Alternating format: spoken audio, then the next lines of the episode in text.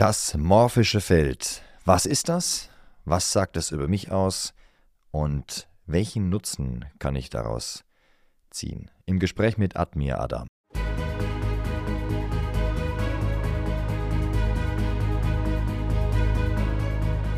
Neben Möchtegern Alphas, Schlappschwanz-Betas gibt's auch echte Unikade. Die wahren, authentischen Männer. Emotional stabil, innerlich gelassen verkörpern sie eine klare Vision und authentische Ideale. Und ganz nebenbei sind sie Meister ihrer männlichen Sexualität. Finde heraus, wozu du als moderner Mann wirklich gestanden bist.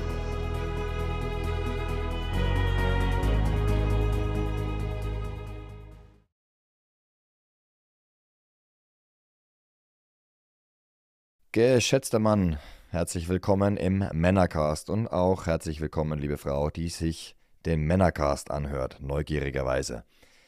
Mir gegenüber sitzt heute ein Mann, Admir Adam. Er beschäftigt sich mit dem morphischen Feld, morphogenetischen Feld und ich werde etliche Fragen dazu stellen, was in seinem Alltag dementsprechend so auftaucht, vor allem dann, wenn er sich genau mit dem Feld beschäftigt und was es eigentlich damit auf sich hat, was man damit anfangen kann, was für Auswirkungen das vielleicht hat. Erstmal herzlich willkommen, Admir. Habe ich da schon, magst du dazu noch was zu ergänzen? Äh, auf jeden Fall erstmal ergänzen, wer bist du, was machst du, wie bist du dazu gekommen, zu, dich damit zu beschäftigen? Ja, erstmal vielen Dank für die Einladung. Hi Bastian. Und ähm, ja, du hast da auf jeden Fall schon einige Elemente genannt beschäftige mich sehr, sehr viel mit dem morphischen Feldlesen. Dazu werde ich auf jeden Fall dann auch noch ein bisschen was drüber sagen, was das genau ist, weil es ist natürlich erstmal ein Begriff, der erstmal bei manchen vielleicht einfach viele Fragezeichen auslöst. Ähm, das ist so ein Kernelement in meiner Arbeit. Das Ganze verbinde ich oft auch dann in meinen Coachings beispielsweise mit der Hypnose. Also ich arbeite da Hand in Hand. Das sind so meine zwei Haupttechniken. Und dann gibt es auch noch Ausbildungen, die ich mache, gerade auch im morphischen Feld lesen und auch immer wieder Veranstaltungen. Ähm, jetzt habe ich auch schon vier größere Workshops und Retreats gemacht, wo man das dann auch beispielsweise ja Meditation, Hypnose mit Breathwork oder Yoga verbindet. Und das sind so die, die Hauptbereiche, in denen ich aktiv bin, unterwegs bin. Wie bin ich dazu gekommen? Ist eine gute Frage. Hm, die Frage, wo man da am besten anfängt. Letztendlich würde ich sagen, dass ich schon ein sehr wahrheitssuchender Mensch bin. Also eine meiner wichtigsten Werte ist auch Wahrheit, Direktheit, Ehrlichkeit ähm, und da eben auch so das nach innen wenden. Damit hat es eigentlich begonnen, wahrscheinlich auch wie bei jedem, der da so ein bisschen auch auf den Weg der Persönlichkeitsentwicklung oder Spiritualität kommt, dass es oft mit dem Thema Schmerz zu tun hat und äh, sich im Gedanken verlieren, ähm, sich verurteilen, je nachdem, da gibt es natürlich unterschiedliche Arten und Weisen. Ähm, und der Schmerz führt einen dann schon in das nach innen kehren und danach, danach suchen, was für einen selbst die Wahrheit ist. Und da hat es für mich angefangen, ähm, dass ich dann in Meditation reingekommen bin, gemerkt habe, boah, da kann man ja so viel erkennen und in so einen tiefen Ruhezustand kommen, in eine tiefe Selbstreflexion und das hat dann so richtig den, den, den Ball ins Rollen gebracht in das Thema Persönlichkeitsentwicklung und Spiritualität und das Thema einfach mich selbst zu entdecken, mich selbst tiefer verstehen zu lernen, äh, was mir einfach ultra wichtig ist. Und, ähm, und diese, diese Reise hört natürlich nie auf. Es gibt immer noch so eine tiefere Ebene und, ähm, und das Ganze hat dann auch eben in das morphische Feldlesen dann so ein bisschen hineingemündet. Ähm, und grundsätzlich einfach halt auch die Begeisterung am Menschen und mit Menschen zu arbeiten, die Feinfühligkeit, die Hochsensibilität und so weiter. Genau so hat das Ganze so ein bisschen angefangen und ist ins, ist ins Rollen gekommen. Mhm. Okay, und was genau ist jetzt das morphische Feld? Mhm. Ich beschreibe das morphische Feld gerne als ein Bewusstseinsfeld, das uns umgibt, das uns durchdringt, das dieser Realität zugrunde liegt und dieses Feld ist ein Informationsfeld, eine Art Gedächtnis der Natur, beschreibe ich es auch gerne wie eine Festplatte, in dem alle möglichen Informationen über jede Seele abgespeichert ist. Und man kann sich ganz bewusst mit diesem Bewusstseinsfeld von sich selbst, von anderen Menschen, aber auch mit kollektiven Feldern ganz bewusst verbinden, um aus diesem Feld Informationen zu erhalten. Und das ist genau das, was ich dann auch tue. Es ist eine Art, es ist auch eine schamanische Technik, im morphischen Feld zu arbeiten, also auch hier vielleicht auch der Begriff Schamanismus, so ein bisschen, wie ich diesen Begriff für mich definiere, eine Brücke darzustellen von diesen eher feinstofflichen, tieferen Ebenen der Realität hin zu dieser ja, irdischen, menschlichen, ähm, zu diesem irdischen, menschlichen Leben sozusagen. Und ähm, das eröffnet einfach auch ja, sehr viele Möglichkeiten, sehr viele Anwendungsbereiche und ich bin wirklich ein Advokat davon, äh, weil ich wirklich begeistert bin, halt damit zu arbeiten, äh, weil es schon auch gewisse Hauptkompetenzen hat, mit dem Feld zu arbeiten. Die Hauptkompetenzen sind für mich definitiv, dass man im Feld wahrnehmen kann, was jetzt gerade wichtig ist im Leben, was steht jetzt gerade an im Prozess. Man kann ganz spezifische und konkrete Fragen ans Feld stellen. Funktioniert auch sehr viel über, das, über die Intuition, über die Feinfühligkeit. Kann ich vielleicht auch noch ein bisschen mehr darüber erzählen. Und dann ist es einfach auch ein wirklich, wirklich tolles Werkzeug, um schnell an die Ursachen von Themen zu kommen. Das ist auch wirklich eine Sache, die ich unheimlich sehr schätze, mit dem Feld zu arbeiten, weil sonst gerade auch im Coaching oder, oder vielleicht auch Therapeuten oder Psychologen, die machen halt oft eine Schublade nach der anderen auf. Ähm, und das Feld ermöglicht mir einfach auch wirklich einen sehr schnellen Zugang, um an die Ursachen zu kommen und diese halt dann auch direkt zu lösen, wenn das dann auch richtig ist. Ja? Und ähm, man kann beispielsweise auch sehr gut mit dem inneren Kind im Feld arbeiten. Man kann mit, dem, mit inneren Anteilen arbeiten, also mit inneren Persönlichkeitsanteilen.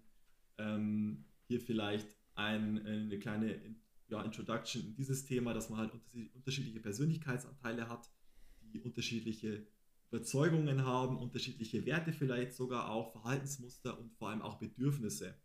Und wenn unterschiedliche Persönlichkeitsanteile sich in die Quere kommen sozusagen und Bedürfnisse äh, gestillt werden durch eine Art und Weise, die andere, die den anderen Anteil beeinträchtigen, dann entstehen innere Konflikte.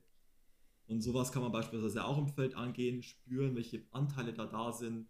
Man kann aber auch Einblicke in vergangene Leben erhalten, Lebensplan. Also da hat man echt viele Möglichkeiten, was man damit machen kann. Kann ich das für, äh, mein Verständnis ähm, ja. Kann ich das vergleichen mit einem Genplan? Heißt, wenn ich jetzt so ein Feld mir anschaue, also das, was ich gerade als, ich habe das so verstanden, dass ich das als Mensch oder ja, sagen wir mal als Mensch ein gewisses morphisches Feld aufgespannt habe, in dem ganz gewisse Dinge einfach passieren, kann ich das also vergleichen mit, ein, mit der Genetik, mit dem Genplan. Ähm, das ist ja auch ein, ein Strang von, von Informationen, die sich je nach äh, Auslöser von außen und von, vom Körper selbst, von innen, ähm, zeigen und äh, entfalten. Heißt, es gibt jetzt beispielsweise Studien von eineiigen Zwillingen, die in unterschiedlichen Umgebungen unterschiedlich gedeihen, weil die Genetik unterschiedlich auf die dort herrschenden, jeweils dort herrschenden ähm, Umweltbedingungen andere Auswirkungen haben auf die Grundinformation, also die Genetik. Bedeutet, ich kann dementsprechend, angenommen, ich könnte den Genplan tatsächlich vor mir sehen und wüsste, das und das und das und das ist gerade aktiv. Und dann merke ich, ah, okay, das will ich eigentlich gerade gar nicht haben. Ähm, und das ist richtig gut, das sollte ich weiter tun. Und ich kenne sogar die Ursache dafür, dass der Schalter in meiner Genetik umgelegt worden ist, also die, dieses Genom aktiv ist.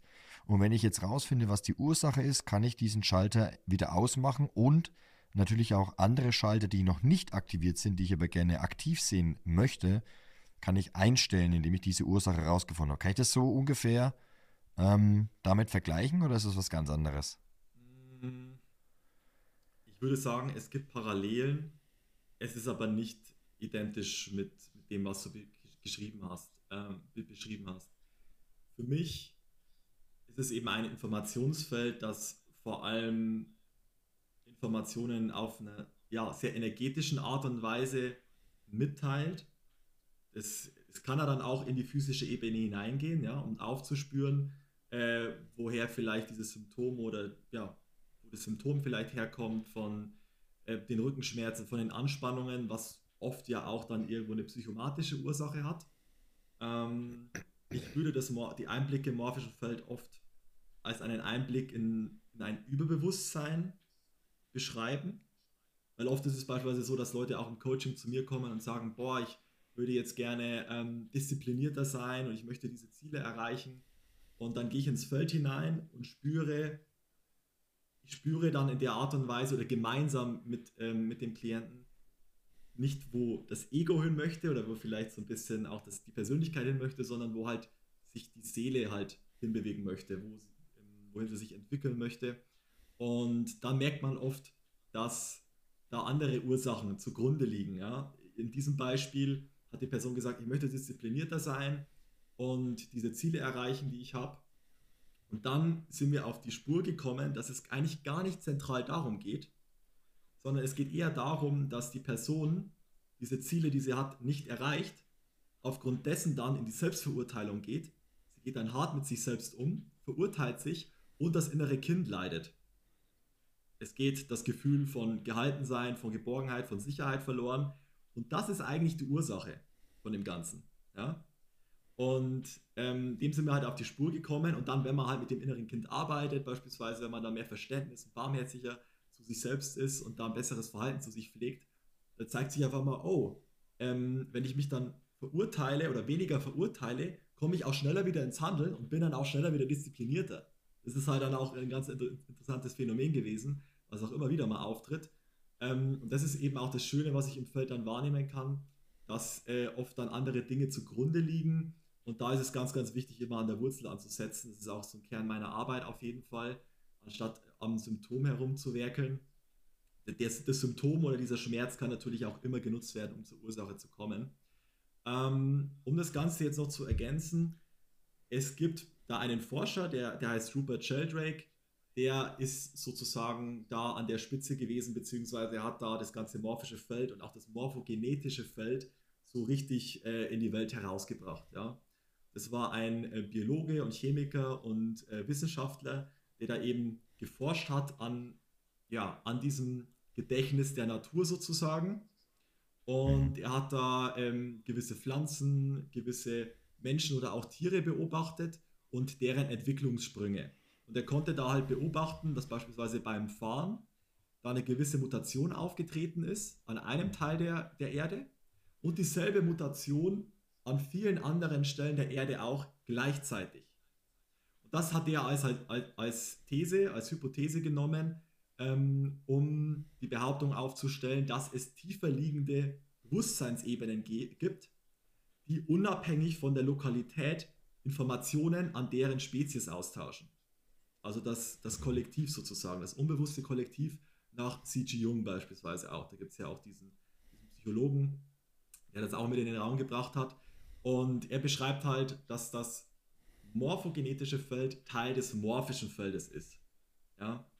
Ähm, und das ist dann schon mehr auf dieser Genebene, mehr auf dieser physischen Ebene, ah, ja. ähm, wo wir sehen, dass halt auf bei gewissen Entwicklungssprüngen halt, dass diese zeitgleich geschehen und dass da halt eine tiefere Ebene an Kommunikation und an Informationsaustausch stattfindet. Und das ist auf jeden Fall auch ein, ein äußerst spannendes Thema und das ermöglicht einem vielleicht so ein bisschen, ja, so einen kleinen Einstieg, gerade vielleicht auch für Kopfmenschen, die das noch nicht so greifen können. Es ist sowieso so, dass es wie bei vielen Sachen so ist, ich kann dir beschreiben, wie das morphische Feld funktioniert, was man da erleben kann. Ich kann dir auch beschreiben, wie eine Erdbeere schmeckt, aber wenn du noch nie, noch nie eine gegessen hast, dann wird es dir schwer fallen, dir das vorzustellen. Und man hat natürlich dann auch erstmal nur mentale Vorstellungen, wie das Ganze so sein könnte, wie sich das Ganze so anfühlt. Aber natürlich die Erfahrung erst macht es so wirklich zugänglich, was, was damit möglich ist und äh, wie sich das Ganze anfühlt. Erübrigt sich dann die Frage von mir, die ich, die ich habe, nämlich ähm, wie wird, das, wie wird dieses Feld wahrgenommen? Also es ist definitiv nicht visuell, weil sonst könnten wir es ja beschreiben. Ähm, wie nimmt es dieses Feld praktisch, wie nimmst du dieses Feld wahr und wie nehmen es deine Klienten wahr, wenn ihr dann damit ja dieses Werkzeug eben nutzt? Also, wie, wie kann ich mir das boah, vorstellen? Ja, kann ich mir das vorstellen? Ist, ist wirklich das, ob das das richtige Wort ist, aber wie kann ich mir das, wie kann ich mir das vorstellen? Ja, ich würde nicht sagen, dass sich diese Frage übrigt. Also man kann natürlich, ich kann natürlich jetzt mein Bestes geben, da so einen Einblick zu bekommen oder einen Einblick zu geben in das, wie sich das so in etwa anfühlt. Ähm, am besten wahrscheinlich auch an einem Beispiel. Es ist so, dass ich da eine gewisse Vorbereitung habe und ähm, ich da auch energetisch schütze und vorbereite und dann auch sozusagen, da ich ja dann auch als Medium, als Kanal diene, auch so gut es geht, auch meine Persönlichkeit und meine Themen mal auf die Seite packe, dass ich halt auch diese Impulse aus dem Feld so klar und so unverzerrt wie möglich halt auch weitergebe. Das ist ein ganz, ganz wichtiger Punkt. Und dann, ich arbeite ja oft auch online, aber so ähm, ist es natürlich auch, ja, meistens ist es natürlich auch so schöner, wenn man es sich vor Augen hat, aber online funktioniert es eben auch sehr, sehr gut. Ähm, ist es so, dass ich dann eben mit der anderen Person erstmal meditiere. Ich führe dir dann auch einfach erstmal so ein bisschen auch in den Körper hinein, dass sie das eigene Körperbewusstsein da auch schafft, weil auch die Intuition, die Feinfühligkeit, da ist der Körper auch ein sehr, sehr guter Zugang zu. Sehr, sehr wichtiger Zugang äh, auf jeden Fall. Und dann stelle ich die Frage, darf ich mich mit einem Feld verbinden? Wenn ich dann die Erlaubnis habe, setze ich die Intention, verbinde mich dann energetisch mit diesem Bewusstseinsfeld der anderen Person und spüre da schon, wie da so eine gewisse Energie ins Fließen kommt wie ich so mehr die, die, die, die Energie und auch das Energiesystem der, der anderen Person in meinem Körper spüren kann. Und ähm, dann beginne ich immer mit einem Eingangsbild. Also ich frage frag das Feld so nach dem Eingangsbild. Ähm, die Wahrnehmungen, ich da, die ich da bekomme, kommen schon durch unterschiedliche Wahrnehmungskanäle. Am Anfang, wo ich es gelernt habe, war es vor allem auch ein starkes Gefühl in meinem Herzen. Also mein Herz hat signalisiert, was Sache ist oder Wahrheit dran ist, was, so, dass sich dieser Impuls aus dem Feld die Information so entschlüsselt. Also das Gefühl, würde ich sagen, ist immer noch so der wichtigste Indikator, also die Qualität dieses Gefühls, das dann durchkommt. Wo ich dann auch tiefer reingekommen bin, habe ich dann auch nochmal mehr Wahrnehmungen noch dazu gekommen. Also ich sehe dann oft auch ähm, von meinem geistigen Auge Bilder oder Bewegungen und Filme, die sich abspielen, die halt gerade auch, wie beispielsweise durch Träume, auch signalisieren, was da gerade vor sich geht. Also auch durch Träume, Träume arbeiten ja auch sehr symbolisch für das, was uns vielleicht dann äh, wichtig ist oder mitgeteilt werden soll. Und manchmal ist es so ein bisschen ähnlich auch im Feld. Hier ein Beispiel. Ich habe mich mit, der, mit dem Feld von einer Freundin verbunden und das Erste, was ich sehe, ist vor meinen Augen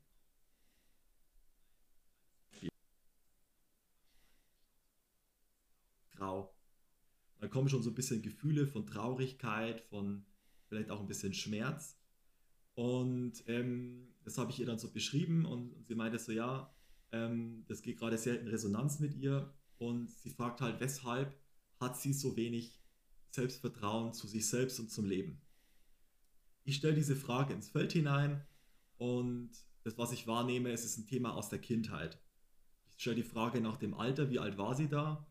Ähm, dann kam auf einmal die Zahl 6 ganz klar durch.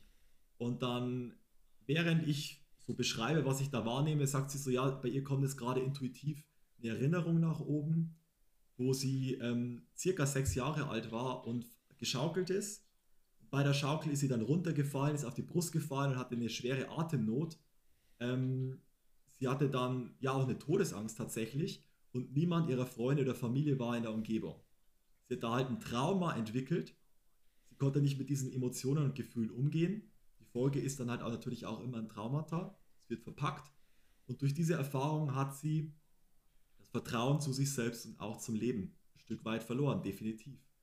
Und ähm, so sind wir halt sehr, sehr schnell an die Ursache von diesem Thema angelangt. Und dann habe ich gefragt, okay, was darf getan werden, um dieses Thema zu lösen? Und als ich die Frage gestellt habe, entweder es löst sich direkt, was in diesem Beispiel der Fall war, oder es kommt noch was, okay, es benötigt noch etwas. Ja, die Person soll sich vielleicht selber anschauen, benötigt vielleicht noch eine Erfahrung, noch ein, es braucht vielleicht noch, manchmal braucht es noch etwas. Ähm, in diesem Beispiel habe ich gespürt, wie sich mein zweites Chakra ähm, zusammenzieht und die Energie so nach oben schießt und sich dieses Thema halt löst. Und im Feld bin ich tatsächlich dann auch eine Unterstützung und helfe die andere Person, das tatsächlich auch mit aufzuarbeiten. Dann haben wir halt beide zum Heulen angefangen, ist beides ist halt dann die, die Energie nach oben gekommen. Ich spüre dann auch immer, wie die Energie so an meinen Füßen oder meinen Händen austritt und wie sich ja diese Energie released und dann so nach ein paar Minuten stellt sich wieder so eine Stille ein und man hat gemerkt, so, okay, da ist jetzt dieses Thema aufgearbeitet, aufgearbeitet ähm, geworden.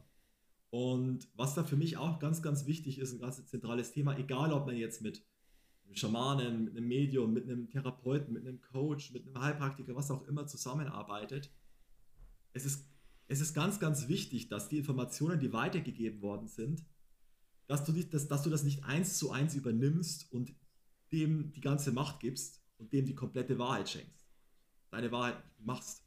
Sondern du musst dann in dir fragen, was macht diese Information mit?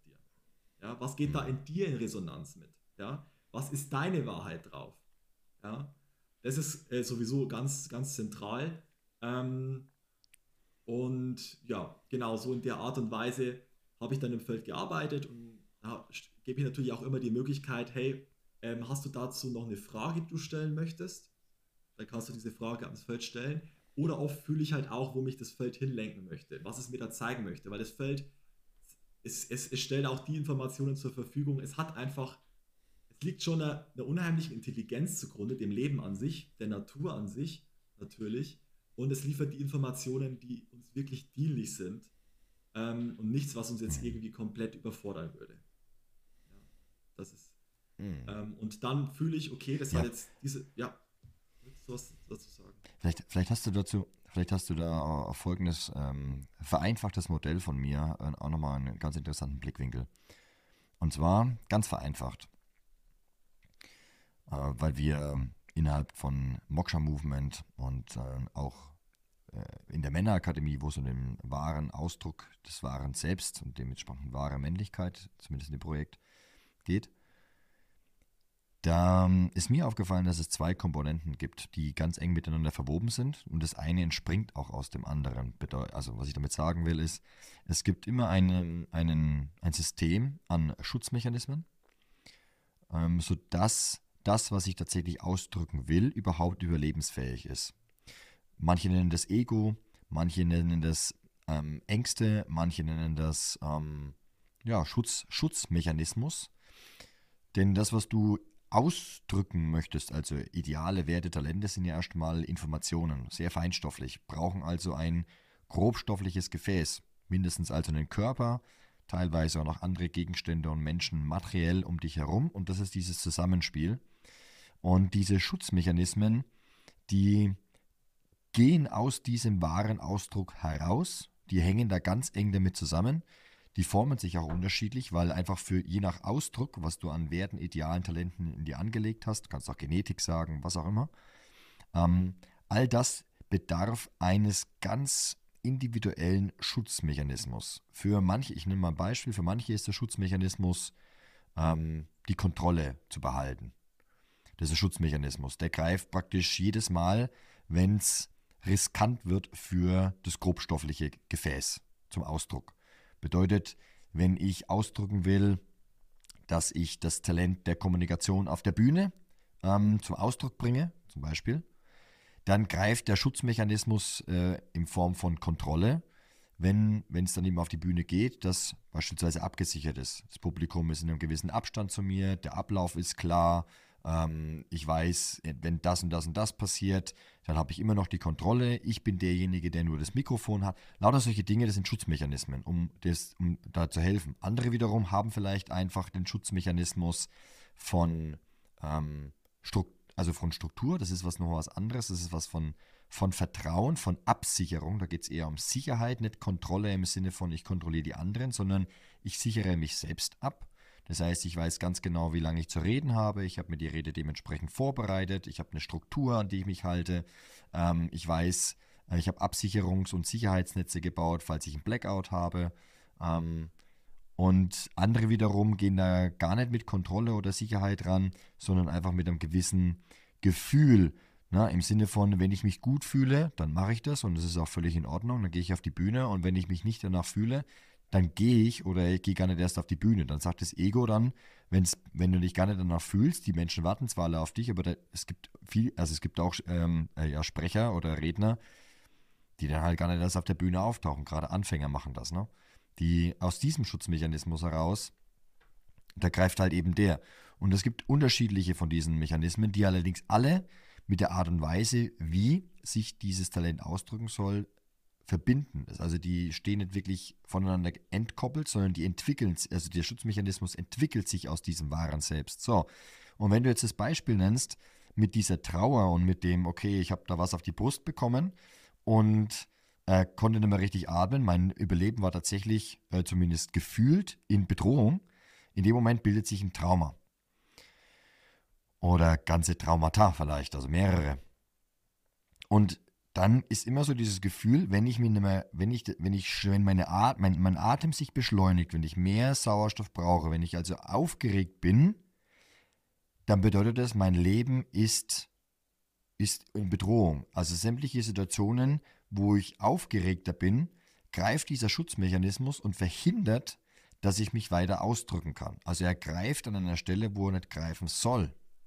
Und das ist das ist genau der Punkt, wenn das, wenn das Thema gelöst ist, ähm, dann habe ich beobachtet, und da bin ich jetzt auf deine Perspektive gespannt, dann ist dieser Schutzmechanismus gar nicht weg, sondern ich bin aufgrund von einem, von bewusstem Umgang damit.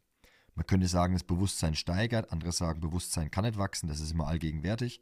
Ähm, man hat einfach nur einen Fokus, aber in dem Moment ist man in der Lage, überhaupt den Fokus in diese Situation reinzugeben und dementsprechend sich zu entscheiden, ob ich diesen, diesen Schutzmechanismus nachgehe oder ob ich bewusst entscheide, der ist jetzt gerade nicht vonnöten und kann dementsprechend freier agieren, bin losgelöster von diesem Schutzmechanismus und kann dementsprechend natürlich ganz andere Erfahrungen machen, weil ich nicht von vornherein mich selber blockiere oder sabotiere, nur weil ich jetzt gerade vielleicht einfach ein Druckgefühl auf der Brust äh, empfinde, weil ich nicht mehr so richtig atmen kann, sondern merke, okay, das ist ein Gefühl, jetzt möchte der Schutzmechanismus greifen. Doch wenn ich wirklich in mich reinspüre oder wenn ich über mich, als Kopfmensch, wenn ich so drüber nachdenke, rational oder aus dem Instinkt heraus, aus meinem, aus Intuition heraus, merke ich, will ich gerade gar nicht, braucht es eigentlich gerade gar nicht. Ist, ist ein alter Mechanismus, der ein Automatismus und ich entscheide mich jetzt für etwas anderes. Ist es damit vergleichbar oder wie ist deine Perspektive darauf? Gute Frage. Also es ist letztendlich in Bezug auf diesen Aspekt im Feld, dass es das liefert, was uns dienlich ist und was uns nicht überfordert. Ähm, da gibt es auf jeden Fall Parallelen. Ich habe da so zwei unterschiedliche Perspektiven zu. Einmal, dass es schon auch eine bewusste Entscheidung sein kann, diese, diese Schutzmechanismen anzuschauen und vielleicht auch zu lösen oder zu weiten. Ja, mhm. das ist zum einen Teil schon eine bewusste Entscheidung. Auf der anderen Seite ist es trotzdem, ich würde sagen, tendenziell sogar noch mehr ein unterbewusster Schutz, hm. Denn unser Unterbewusstsein besitzt ja auch eine unheimliche Intelligenz und es weiß, was es uns an die Oberfläche bringen kann ähm, und mit was wir umgehen können. Würde ich, das wäre jetzt mal meine, meine Behauptung, dass es zu 99 Prozent uns das an die Oberfläche bringt, womit wir umgehen können ähm, und was vielleicht dann oft auch wichtig ist anzusehen. Ja. ja. Ähm, und diese Schutzmechanismen sind natürlich wichtig. Wenn wir sie sehen, dann können wir dann natürlich auch ganz bewusst entscheiden, wie wir damit umgehen wollen. Wollen wir uns vielleicht auch mal da hineinschauen äh, in diesen Schmerz? Wollen wir diese, wie fühlt es sich für uns richtig an, diese Schutzmechanismen zum Teil zu lösen oder zu weiten? Äh, dass wir uns selbst dann vielleicht auch wieder mehr Raum geben können, mehr Sicherheit. Aber oft geht es dann halt auch darum, gerade in Bezug auf Traumata, dass wir da schon in diesen Schmerz hineingehen müssen. Ja? Der einzige Weg heraus ist, in den Schmerz hineinzugehen. Wenn wir den dann fühlen, dann verändert sich auch immer wieder die Wahrnehmung. Das System entspannt sich, wir haben mehr Energie zur Verfügung und diese Schutzmechanismen haben einfach nicht mehr so diese Kraft auf uns, beziehungsweise lassen sich, lassen sich halt leichter weiten. Ja. Genau. Was ich auch noch hinzufügen möchte, gerade auch im Feld, ähm, ich habe auch in den Vordergrund gestellt, dass es wichtig ist, was diese Impulse bei der anderen Person auslösen. Ähm, ich bin dann nicht der Einzige, der dann auch im Feld diese ganzen Dinge dann wahrnimmt. Ich bin dann tendenziell meistens schon tiefer drinnen in diesem, also mein Bewusstsein weitet sich dann oft auch und ähm, es fühlt sich schon an, als würde ich in einen höheren Bewusstseinszustand hineingehen. Die andere Person, bei der ich im Feld lese, die spürt aber genauso, dass da was passiert. Die spürt genauso, oh, da kommen Bilder durch, da kommen Gefühle hoch, oft auch Gänsehaut oder ein Energierausch durch meinen Körper. Also da passiert dann auch bei der anderen Person was. Es ist nicht so, dass ich da tief drin bin, ich sage dann, was Sache ist, ähm, die andere Person glaubt, nein, wir sind da gemeinsam drinnen, ich gebe die Impulse weiter und erzähle, wo mich das Feld hinführen möchte, was da jetzt gerade wichtig ist zu sehen. Ähm, und die andere Person spürt da genau hinein und ich frage dann oft, okay, was macht es mit dir? Und manchmal fordert mich das Feld dann auch auf, ähm, die andere Person durch eine, so ein bisschen auch zu führen, beispielsweise mit dem inneren Kind. Ja? Da ist es oft so, dass sich das, das Kind dann verbarrikadiert hat durch diese Erfahrung. Außen ist so eine harte Schale, die dann schon auch ähm, eine gewisse Struktur und Stabilität bietet. Aber jetzt ist es beispielsweise dann an der Zeit, so ein bisschen auch sanfter zu werden und mit dem inneren Kind in Kontakt zu treten. Und dann zeigt sich, okay, da ist dieser, da ist dieser Schutzwall drumherum, diese, diese Wand. Und wir mhm. wollen dann nicht irgendwie da mit der Brechstange dran gehen und das aufbrechen, sondern wir gucken, was, was möchte da heute getan werden. Und oft sage ich dann, okay, du darfst jetzt einfach mal vorstellen, wie du dich neben diese Schutzmauer hinsetzt, wie du dich deinem inneren Kind einfach mal so zuwidmest und einfach mal sagst, hey, ich, ich sehe dich, ich möchte mit dir fühlen, ich bin jetzt für dich da. Was möchtest du mir mitteilen? Und dann passiert schon meistens ja immens viel muss halt dann auch immer wieder schrittweise passieren. Da fühlt man halt auch, was halt dann heute einfach auch getan und gesehen werden darf. Ähm, und dann sind es oft kleinere Schritte, ne, die man dann macht, äh, die für das innere Kind oft größere Schritte darstellen. Ähm, aber da geht es halt auch nicht, diesen Schutzmechanismus irgendwie komplett äh, über den Haufen zu werfen, sondern da zu gucken, was sich da richtig anfühlt und einfach einen Step nach dem anderen zu gehen. Ja. Hm. Hat es einen Eindruck verschaffen, ähm, Kannst du das greifen, was ich da alles beschrieben habe? Ich kann das, ich kann das greifen, ich kann das greifen. Ich habe noch, hab noch eine Frage zur Wahrnehmung. Ja. Ähm, und zwar nicht, wie du das wahrnimmst und wie ich mir das vorstellen kann. Das ist, hast du jetzt schon beantwortet. Du hast, ähm, du hast A davon gesprochen, dass eine ähm, hohe Wahrnehmungsfähigkeit ähm, förderlich ist dafür, hohe Intuition förderlich dafür ist und dass du auch deine, ähm, ja, also die Menschen, mit denen du zusammen ähm, was da reinschaust, dass du die vorbereitest in Form von Meditation. Ähm, um was für eine, für eine Wahrnehmung geht es da genau? Sind es Körperempfindungen? Ist es emotionale, sind es emotionale Empfindungen? Ähm, oder ähm, was unterscheidet da einen feinfühligen Menschen von einem weniger feinfühligen Menschen in, der, in dem Zusammenhang? Letztendlich zählt jede Wahrnehmung. Also da, mhm. gibt es, da gibt es nichts, was irgendwie ausgeschlossen wird, ja war tatsächlich auch meine Frage im Feld. Ähm, das fand ich auch interessant, was da jetzt gerade getan werden darf, um, um die Hautsituation zu verbessern. Und auf einmal ich so, spüre ich so, so, so Salz auf meiner Zunge. Also sogar der, die Wahrnehmung von, von Geschmack. Und ich spüre, okay, das sind Minerale und Salze wichtig gerade für diese Haut, Nährstoffe. Äh, war auch ein furchtbar interessanter ähm, Impuls. Ähm, grundsätzlich sind da alle Wahrnehmungen wichtig. Oder je nachdem, was seine Entscheidung tritt. Ähm, und auf die Frage, was unterscheidet dann einen feinfühligeren Menschen von einem weniger feinfühligeren Menschen? Hm, letztendlich ist es natürlich einfacher für diesen feinfühligeren Menschen, da sich auch hineinfallen zu lassen, beziehungsweise da auch noch eine bessere Verbindung auch zum eigenen Körper zu haben. Es gibt ja auch viele Menschen, ähm, die, die, haben wenig Körperbewusstsein ja, das ist mhm. leider auch manchmal der Fall. Die distanzieren sich dann von dem Körper und haben dann einfach auch weniger Zugang zu ihrer Intuition und zu ihrer inneren Weisheit. Ja, das ist leider auch öfters mal der Fall. Äh, da gibt es unterschiedliche Sachen, die man da machen kann, um einfach auch mehr Körperbewusstsein zu schaffen. Körpermeditationen und auch Fitnessstudio ist da ganz wichtig. Wenn ich im Fitnessstudio bin, bin ich komplett voll und ganz in meinem Körper und es schafft richtig Bewusstsein ähm, und erdet mich auch. Es gibt aber auch Menschen, die sind dann nicht so sensibel und die nehmen trotzdem Dinge wahr. Die spüren trotzdem ihr Gefühl dazu, was eben diese Sache damit mit, mit ihnen macht. Das Einzige, wo es halt dann auch ein bisschen schwieriger wird, ist, es ist ja wichtig, dass wir immer wieder auch mal mit unserem Verstand hinterfragen. Ja? Wir dürfen auch mal einen inneren Kritiker haben. Der ist wichtig. Die Frage ist aber, in welchem Maße der aktiv ist. Wenn ich sage, dieser innere Kritiker ist so von zwei von zehn aktiv, dann würde ich sagen, dass der, dass der gesund. Das ist jetzt für mich so die Einschätzung für mich zumindest. Wenn der jetzt aber bei sieben oder acht oder neun ist, dann stehen wir uns im Weg. Und und auch die, diese intuitiven Eingebungen, dass wenn der, wenn der Verstand mal stiller wird und wir fühlen, hm, was, was ist denn gerade wichtig, unser Körper meldet sich, unser inneres Kind, ähm, je nachdem welcher Anteil, dass wir da dann einfach auch diesen Zugang haben. Und oft kommt der Verstand dann in die Quere, grätscht hinein und sagt, ach komm, das ist doch nur vorgestellt, das ist doch dies oder das mhm. und, und entwertet eigentlich diese Impulse. Das ist halt dann auch manchmal der Fall, wenn eine Person viel zu sehr verkopft ist. Deswegen mache ich ja die Meditationen am Anfang auch immer, dass man einfach nochmal mehr zur Ruhe kommt, mehr in den Körper hinein, in so eine Ruhe hineinkommt und dann tendenziell ist es auch so, umso mehr man dann auch in der Lesung drin ist, umso mehr vertieft sich dann einfach auch diese Ruhe. Ja, also es ist für viele dann einfach auch ein Zugang in, in, in eine Entspannung. Ähm, aber die ist ganz, ganz wichtig, weil wenn wir permanent nur im Kopf sind und da so viel Chaos ist und so viel Lärm an der Oberfläche unseres Bewusstseins, dann werden halt oft diese ganz subtilen Impulse von der Intuition und so weiter geraten halt einfach nicht ins Augenmerk.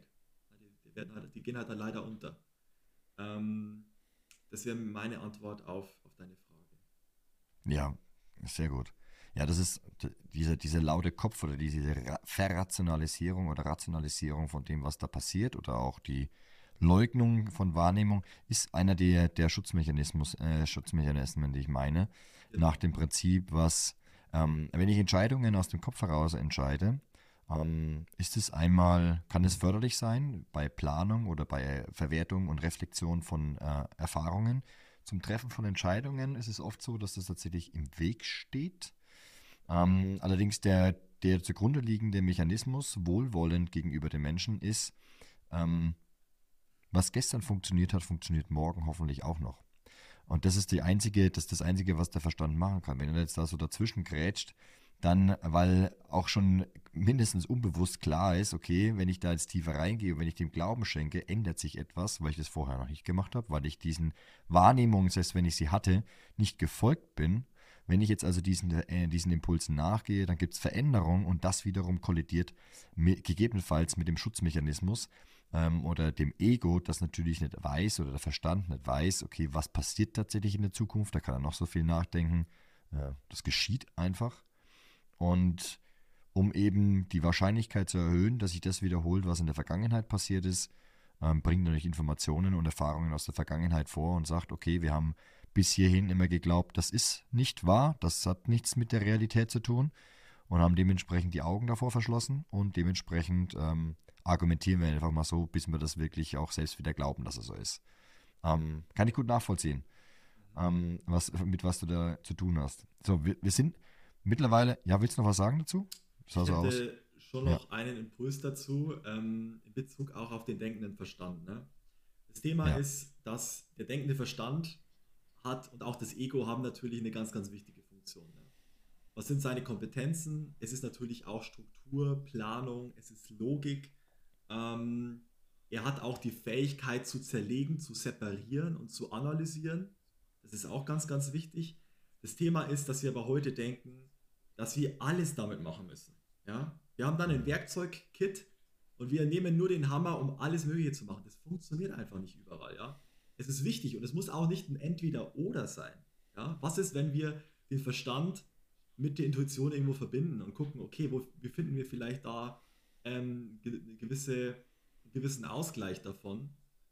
Und je nachdem, wenn es um, um, um, Situationen geht oder jetzt um größere Entscheidungen oder so, würde ich schon sagen, okay, da ist mir das Bauchgefühl am wichtigsten. Ähm, und da ist es, glaube ich, auch noch ganz, ganz wichtig zu wissen, dass der Verstand auf das Wissen zugreift, das er in diesem Leben akkumuliert hat. Dass er hat, hat dieses Wissen, das er in diesem Leben akkumuliert hat und auf diese Erfahrungen hat er eben Zugriff. Ja? Auch wenn immer wieder mal natürlich gewisse Themen von unserem Unterbewusstsein gespiegelt werden und getriggert werden und dann gewisse Muster, Programme und so weiter halt eben auch an die Oberfläche gespült werden. Der Verstand hat aber nicht die Fähigkeit, Wahrheit von Unwahrheit zu unterscheiden. Das hat er leider oft auch nicht. Ja? Die Intuition hat es aber. Aus meiner Perspektive mhm. definitiv. Beispielsweise hier auch, ähm, wenn wir wenn wir so dieses Beispiel nehmen, da kann auch, da kann auch meistens jeder was damit anfangen, wenn jetzt da Tiere in, Lebes, in, in, in, Meeresnähe leben. Und da kommt jetzt ein Tsunami, da kommt ein Orkan oder was auch immer, eine Umweltkatastrophe. Die spüren ja oft schon zwei Wochen vorher, dass da was kommt und flüchten dann. Das ist aus meiner Sicht auch eine intuitive Eingebung, ähm, die einfach auch aus einem höheren Bewusstsein, auch aus einem höheren Feld herauskommt. Und so ist es oft darum, ja, für mich tatsächlich auch das Ziel, da ich ja auch Musiker bin und einfach auch ja im Flow sein möchte, ist es für mich so, dass ich den Verstand natürlich so scharfsinnig wie möglich benutzen möchte für die Bereiche, in der er auch ähm, ja, seine Kompetenzen entwickeln kann oder nach außen bringen kann. Aber gleichzeitig geht es oft darum, dass ich mir das selbst nicht zu so sehr im Weg stehe damit und einfach halt auch ja, meiner Intuition, so meiner, meiner Seele vielleicht auch einfach so dem Fluss des Lebens, also dem hingeben kann. Und ähm, dann kann halt diese höhere Intelligenz einfach auch durch mich durchwirken, die ich auch bin. Ja, aber da könnte ich auch noch ganz, ganz viel drüber erzählen, aber es finde ich ganz spannend, einfach nur mal darauf hinzuweisen, so hey, wann, wann ist der Verstand da für dich dienlich? Wann stehst du dir da einfach zu sehr selbst im Weg? Das wollte ich dazu noch sagen. Jawohl. Danke dir. Gerne. So. Und damit sind wir am Ende dieser Episode angelangt. Und wenn ich jetzt da hier zugehört habe und merke, okay, damit möchte ich mich tiefer beschäftigen und ich möchte mich vielleicht auch mit dir zusammen damit beschäftigen, weil du da schon etliche Zeit äh, unterwegs bist und deine Erfahrungen damit gemacht hast und mit dem Werkzeug umgehen kannst. Wie gehe ich vor? Was, ist, was sind meine erst, mein erster Schritt, meine ersten Schritte? Um, genau, so kannst du noch ein bisschen konkreter werden. Was sind die ersten Schritte, um? Um mit dir zum Beispiel in Kontakt zu treten, um äh, das morphische Feld äh, anzusehen, um daraus die Ursache herauszufinden oder etwas zu ändern. Ähm, ja. Okay. Ähm, grundsätzlich äh, bin ich über Instagram erreichbar. Ich habe auch einen YouTube-Kanal, wo ich immer wieder auch mal was hochlade, auch, äh, auch ein paar Stücke immer wieder mal, weil ich auch äh, Musik komponiere oder auch Meditationsmusik und da in Zukunft auch noch ein bisschen mehr machen möchte, Hypnose-Meditationen auch mit meiner Musik zu verbinden. Ähm, das sind Wege, um mich zu erreichen, über meine Webseite, über äh, mein Instagram. Ich habe auch einen Telegram-Kanal, wo es immer wieder Updates gibt. Das sind so meine Hauptkanäle. Ähm, ja, und da gibt es halt auch die Möglichkeit, ähm, wie gesagt, neben meinen Coachings und Ausbildungen, vielleicht einfach mal auch einfach mal eine Einzelsitzung zu machen. Also die morphischen Feldlesungen gibt es halt auch in Einzelsitzungen wo man einfach mal hineinschnuppern kann, wo man die Erfahrung machen kann. Ähm, und genau, also wie gesagt, da kann man halt sehr viel erzählen, aber erst so die Erfahrung macht es halt auch tiefer zugänglich. Und ja, wenn dieses Thema halt einfach mit dem Zuschauer in Resonanz geht, wenn das irgendwas auslöst und einfach ein Gefühl hat, ah, okay, das ist spannend, da möchte ich vielleicht mal hineingucken, dann ähm, kann er sich natürlich gerne bei mir melden. Ist wahrscheinlich vor allem dann interessant, ähm, wenn ich ein ja, wenn ich vielleicht ein konkretes Thema habe, mit dem ich immer wieder an dieselben Ergebnisse komme oder ich drehe mich da irgendwie auch im Kreis und weiß nicht richtig warum, richtig? Ist es so ein, ist es vor allem dann oder was sagt, also dann nützlich oder was sind so die, die Beispiele, mhm. mit denen Menschen auf dich zukommen? Ähm, also es kommt drauf an. Also entweder, wenn ich jetzt, sagen wir mal, wenn es jetzt ums Feld geht, da geht es darum, ja, dass ich da gerade einfach keine Klarheit habe, ich bin in einer Unklarheit, ich weiß jetzt gerade nicht, wie es weitergeht ähm, ich habe jetzt eine große, größere Entscheidungen, von außen kommen viel Einfluss auf mich, ich weiß nicht, was das Richtige ist. Ich habe vielleicht spezifische, konkrete Fragen, die wo ich gerne einfach mal beantwortet hätte oder mal tiefere Einblicke bekommen würde. Ähm, ich würde jetzt einfach gerne wissen, was jetzt gerade wichtig ist in meinem Prozess. Ähm, ich habe da ein Thema in mir, das, äh, das gerade einfach arbeitet und ich habe da jetzt gerade einfach nicht so alleine nicht so den Zugang oder ich fühle einfach, dass ich mich da mit jemandem verbinde, dem ich vertraue ähm, um da halt hineinzugehen. Das wären so die, ähm, das, was ich im Feld, ab, äh, im Feld mache. Ähm, Im Coaching gibt es natürlich unterschiedliche Intentionen, die man setzen kann. Ich habe jetzt auch das innere Stärke-Coaching, wo es auch darum geht, halt innere Stabilität und innere Stärke zu entwickeln, um auch unabhängiger zu werden vom Außen. Da gehen wir dann auch immer wieder Unsicherheiten an und stärken die Stärken und Schwächen die Schwächen. Ähm, und äh, dann eben die Ausbildung, wenn man sagt, okay, ähm, Finde ich interessant, ich möchte noch tiefer einsteigen, dann ist es halt vor allem auch für Menschen, ähm, die die Ausbildung zum morphischen Feld lesen, die halt auch feinfühliger und intuitiver werden wollen, die da auch für sich da Fragen ins Feld stellen wollen und einfach so auch im Alltag mal äh, gern Fragen beantwortet haben möchten oder die sagen, okay, ich möchte da jetzt auch einen tieferen Zugang meine, zu meinen eigenen Themen noch bekommen, ich möchte da vielleicht auch meine inneren Gaben und Geschenke entwickeln das sind dann so die Intentionen, sage ich mal, ähm, mit denen man dann auch in die Ausbildung hineinstartet. Jawohl. Sehr gut. Dann in dem Sinne, viel Spaß beim Erforschen. Äh, nehmt Kontakt auf mit Admir. Und die Links dazu, die findest du in der Beschreibung dieser Episode. In dem Sinne, vielen Dank, Admir, für die Ausführungen. War für mich auch sehr neu. Tatsächlich habe ich damit noch gar nicht beschäftigt gehabt. Und danke, dass du heute da warst und der Einladung gefolgt bist. Ich danke dir, Bastian. Hat mich auch gefreut.